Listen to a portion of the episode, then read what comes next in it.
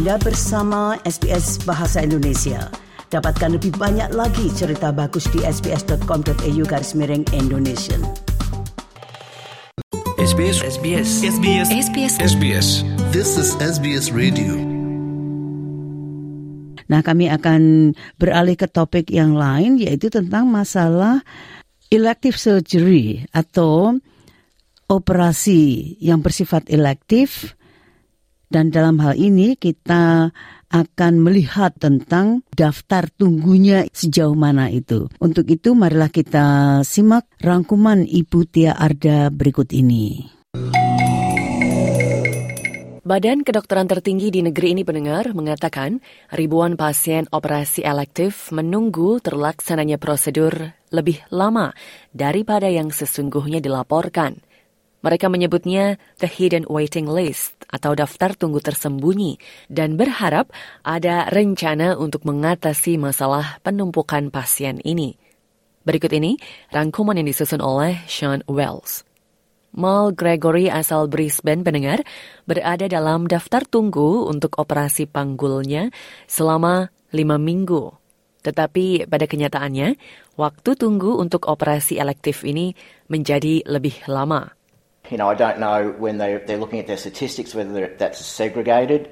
Um, but yeah, from the time that I presented with my um, concern to when it was actually operated on, it was about two years and nine months all up. Hal ini dikarenakan setelah pertemuan pertama dengan dokternya, diperlukan waktu dua tahun untuk mendapat janji bertemu dengan spesialis panggul. Ia mengatakan situasi ini membuat kesehatan mentalnya menurun. Uh, well, yeah, I can't describe. It was basically a personal hell. Um, I feel like my entire life was just put in neutral for two years. Um, I had trouble, obviously, performing my best at work. I'm a very empathetic and understanding person. I realise I'm not the only one in that predicament, and there's probably more people in just as much pain and despair um, that have been waiting as long, if not longer. So, dan pengamatan ini benar adanya. Asosiasi Kedokteran Australia atau AMA mengatakan hal ini merupakan pengalaman yang menimpa ribuan orang dalam sistem kesehatan umum atau publik. Berikut ini pernyataan dari Presiden AMA Stephen Robson. But the delay between seeing your GP, being referred, and actually getting an appointment is blowing out to years for many conditions. You may think it's not so important, but if you're waiting to see an eye specialist and you can't see, it often means you can't work or drive. Seorang pasien yang membutuhkan operasi pendengar akan terlebih dahulu memesan janji untuk bertemu dengan dokter umum mereka. Pasien kemudian akan dirujuk ke spesialis. Setelah diperiksa oleh spesialis, mereka dimasukkan atau ditambahkan ke dalam daftar tunggu operasi elektif yang resmi. Waktu di antara seorang pasien mengunjungi dokter umum hingga menemui spesialis inilah yang menurut Ama merupakan daftar tunggu yang tersembunyi. Tidak ada data konsisten yang dilaporkan secara nasional terkait berapa lama pasien harus menunggu. Dr. Sarah Whitelaw, spesialis pengobatan darurat, menyampaikan pandangannya berikut ini. We don't know how many hundreds of thousands of patients are on these hidden waiting lists, but what we do know is that while they're waiting, some of them, thousands of them in fact, are becoming so unwell or developing complications that they're having to seek emergency care and needing hospital admissions. We're seeing it in emergency departments every day. Pasien-pasien yang mendesak ini adalah mereka yang seharusnya ditemui dalam waktu 30 hari.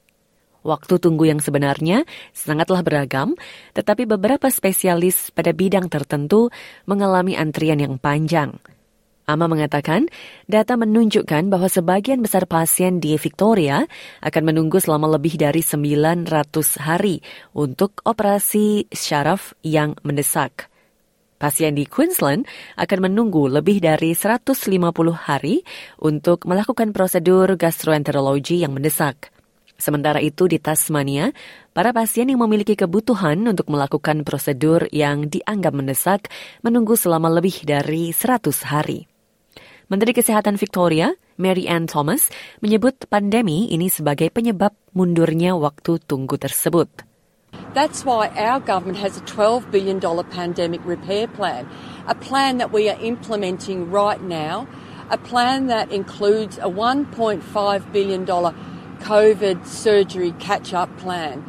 Namun, Dr. Sarah Whitelaw mengatakan bahwa hal ini merupakan isu yang perlu ditanggapi bertahun-tahun yang lalu. These numbers were incredibly large before COVID. To say that this is just a COVID problem or caused only by the pandemic is simply not true. Uh, the waiting lists have been a problem for many years, and the AMA has been calling for many years for these hidden waiting lists to be reported on and released. Model pendanaan untuk rumah sakit umum pendengar akan menjadi fokus utama penganggaran pemerintah federal pada bulan Oktober ini. Berikut penyampaian Perdana Menteri Anthony Albanese setelah pertemuan Kabinet Nasional pada hari Jumat lalu. We'll continue to work on ways in which we can get better health outcomes. From my perspective, it's never been about uh, the dollars, it's been about making sure that we get good health outcomes in the interests of the population. Namun, bagi pasien seperti Mel Gregory, mereka sudah kehilangan waktu. And I wouldn't really yeah, wish it on anyone else, and I, I'd certainly empathise for anyone that, that may be in the same situation.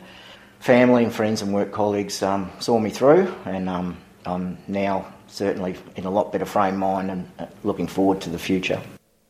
Demikian tadi mendengar rangkuman terkait lamanya waktu tunggu operasi elektif di Australia yang disusun oleh Sean Wells untuk SBS News dan dibawakan oleh Tia Arda untuk SBS Indonesian. Nah itulah tadi Ibu Tia Arda dengan rangkumannya tentang masa tunggu untuk operasi elektif yang kadang sampai lama sekali rupanya.